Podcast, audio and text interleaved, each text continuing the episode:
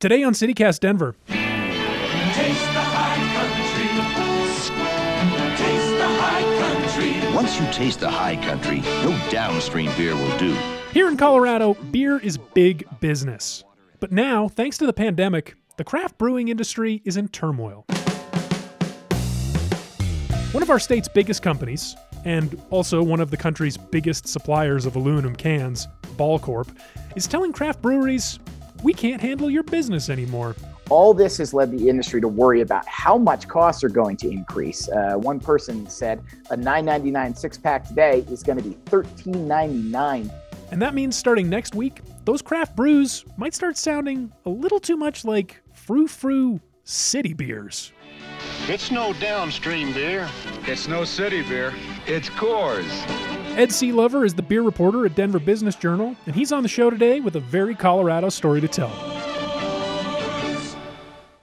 Today is Thursday, February twenty-fourth. I'm Paul Caroli, in for Bree Davies, and this is CityCast Denver.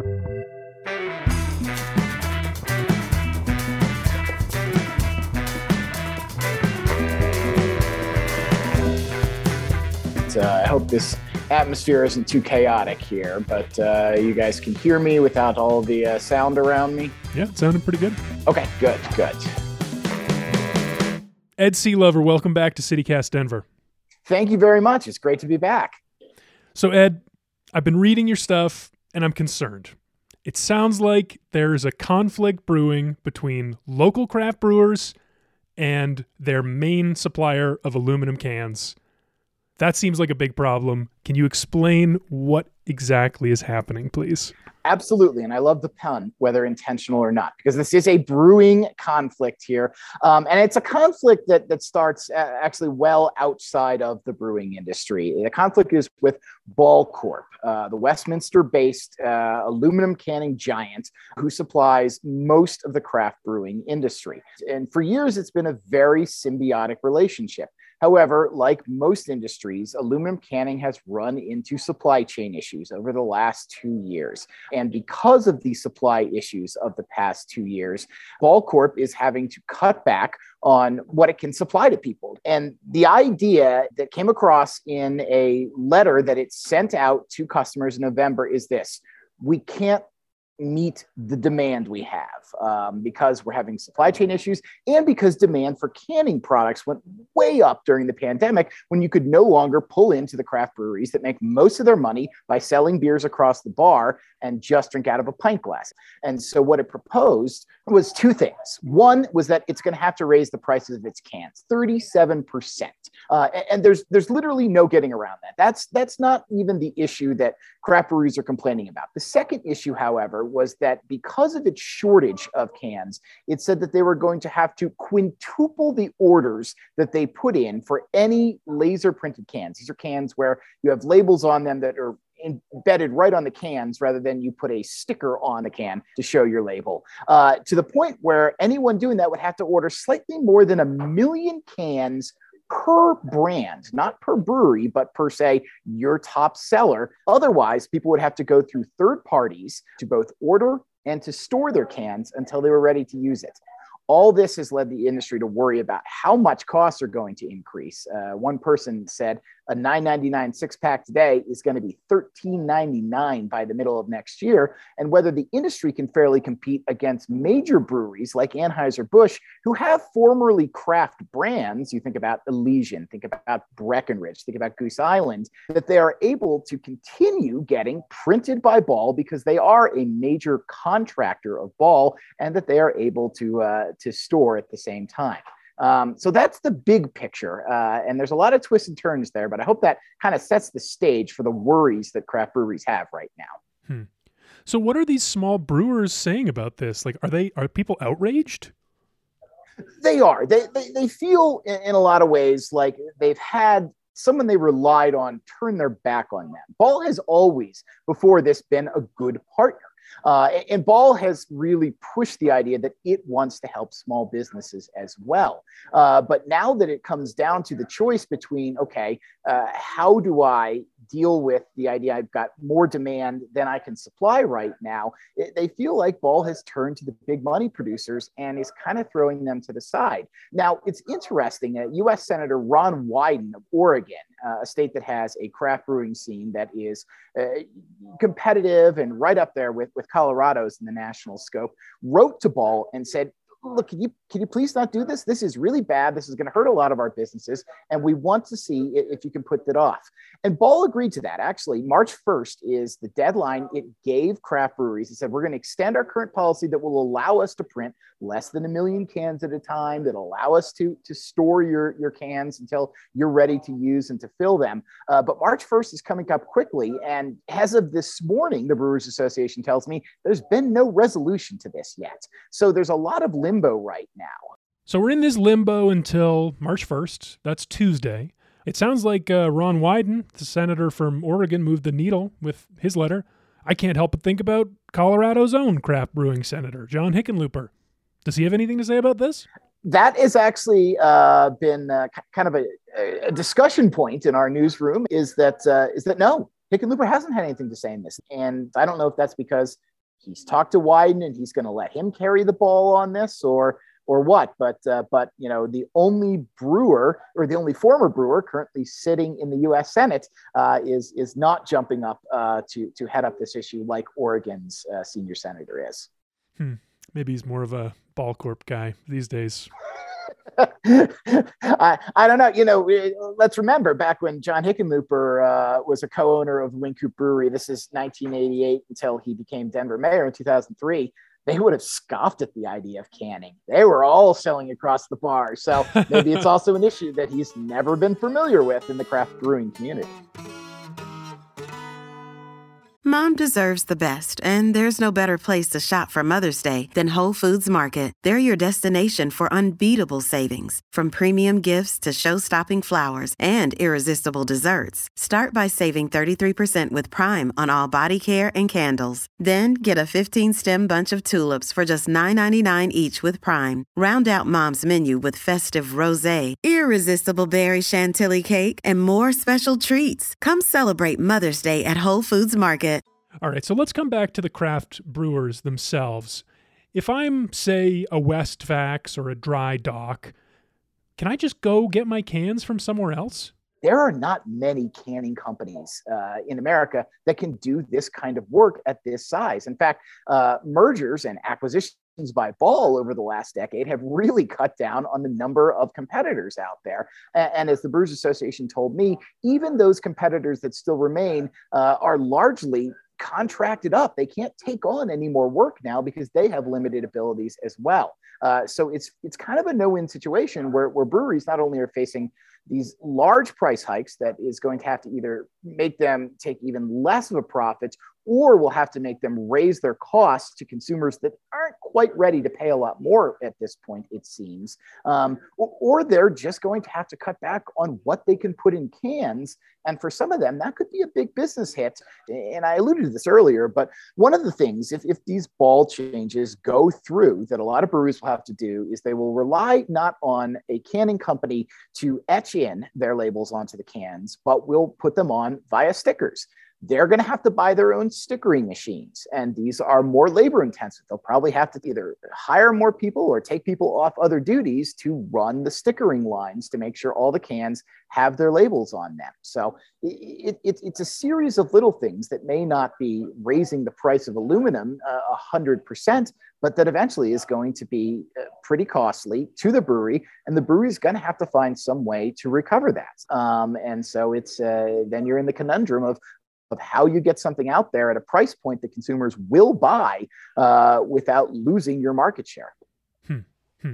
Those uh, those stickers, I have noticed that before. We have to talk about that. It's such a tiny thing, but like, I don't like it as much. I don't like feeling the edge of the sticker as much as the printed label. Do you have an opinion on that? Do you think that matters to anyone else? Where I think it matters a little bit is that stickers are they make some cans non-recyclable. Oh. People are going to have to peel those stickers off, uh, in which case the cans can be thrown away uh, in the recycling bin. Stickers can go to the uh, to the refuse pile. But but honestly, how many people are going to do that? Uh, and, and that, in, in some sense, is going to make it harder uh, to get those cans out there if people suddenly start turning a uh, uh, a weary eye to them, saying, uh, this is going to force even the recycling centers to take these cans and throw them into the pile going to the landfill, and that's not going to be the solution that I'd hope for. And that's worth noting, because one of the biggest reasons that brewers moved to cans starting about twelve to fourteen years ago is because they were better for the environment and more recyclable than the glass that they were using. So we have to talk a little bit more about Ball's role in this, because they're this huge company, and in some sense, they've fostered this craft brewing community here in Colorado. And, you know, they've provided this more environmentally friendly option. Um, but here they are, apparently choosing the mega breweries over the little guy. Um, I've got to think that they're not happy about this either. They're probably scrambling. What do you think is going to happen here? How's this going to shake out? Well, there is a, a possibility that things can go back to something close to normal in the coming years. Ball has five different plants in America that it's either expanding or, or or just starting from scratch now. It sees the demand. It doesn't expect demand will ever go down for its canned products, and that be for beer or for any other industries. Um, and and it, it says, you know, in a couple of years, we'll be able to supply these needs. But that's a couple of years. Uh, the question is, can breweries hold out that long? And will breweries feel scarred by the time that uh, that, that that's happening again, and that, assuming, uh, hopefully, we are not dealing with the same supply chain issues in twenty twenty-four and twenty twenty-five that we're dealing with in twenty twenty-two. I think some breweries will will go to the strategy uh, that they're going to can less and hope to sell more across the tap room. Uh, I, I think you're going to see maybe, you know, a brewery that that puts out ten to twelve different beers in, in cans now, uh, drop back to five to six, and hope that the tap room business is going to come back as the weather warms, as coronavirus subsides, as people get back to what we think is going to be normal life. I think that's the soul searching that's going to be going on. How much do I want to package my beer versus how much am I going to make you come into my tap room to get the beer like we used to uh, before coronavirus? Hmm. I really like thinking about that, the way the the economics of this whole situation really does have a direct impact on the culture of beer drinking. That's such a fascinating connection. Um, but I want to go back for a second to the supply chain issues. I mean, what are we talking about here? Is this like an aluminum shortage, or or is there other are there other problems that Ball is dealing with? It's an aluminum shortage that, you know, most of the aluminum that that Ball gets is not being, you know, made here in America. It's coming from Canada. It's coming from other countries.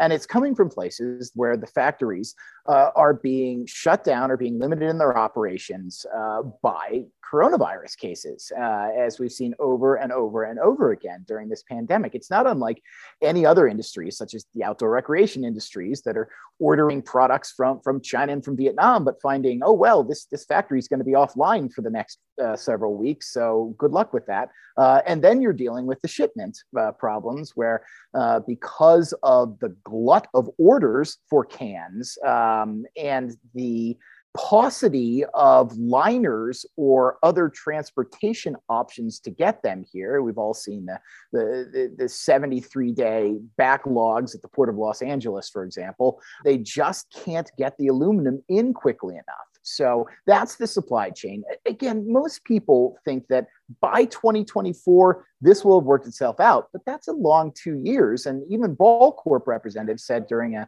a panel discussion that I attended last year, it's not going back to normal in twenty twenty-two. There's so much backlog in the supply chain that we don't think we're gonna we're gonna see full relief yet. So that's the kind of supply chain issues that are hampering this. Uh, in addition to this this skyrocketing demand for product. Hmm. So we're talking about the supply chain issues and how those are having this cascade effect all the way down to craft brewers and to the consumers who are going to be dealing with higher prices. I keep hearing about inflation lately. Like, is this is this what inflation looks like? Is this how it happens? This is exactly how inflation happens. Uh, because, you know, for one, uh, you know, you can't get the product. So people who supply the product rightly can charge more for it. It is a more valuable product. Aluminum cans have never been more valuable, arguably, than they have been over the past two years. And as such, people are paying more for that. Well, let me let me take you back to the big picture, because Ball Corp is this three billion dollars company, one of the biggest companies in Colorado, and craft brewing. It's actually, it's about a three billion dollars industry as well, yes. So where where does this conflict, like, what does this conflict say about, like, Colorado's identity as a, a beer-loving state? Do you think that it's gonna it's gonna hurt that, or or what do you think? I think it brings to the forefront the idea that as much as we can idealize the craft beer industry uh, and the people who supply it, and this is key here, um, as this this collection of local businesses that they're bootstrapping and they're anti-corporates and they're they're fighting against the you know the, the just the domination by by several beer brands that owned the U S from the fifties through the eighties. In the end, it does come down to business models. And for Ball Corp, which has supplied craft beer and helped its rise, particularly over the last decade as it's moved from uh, bottles to cans, um, in the end, Ball Corp's got to make money. And they're going to go with their biggest customers to make money. And when it finds room for craft brewers, it's going to put them back on the uh, priority list. Ed C. Lover, thank you so much for joining me on CityCast Denver. Absolutely. Thanks for having me on to discuss this important topic.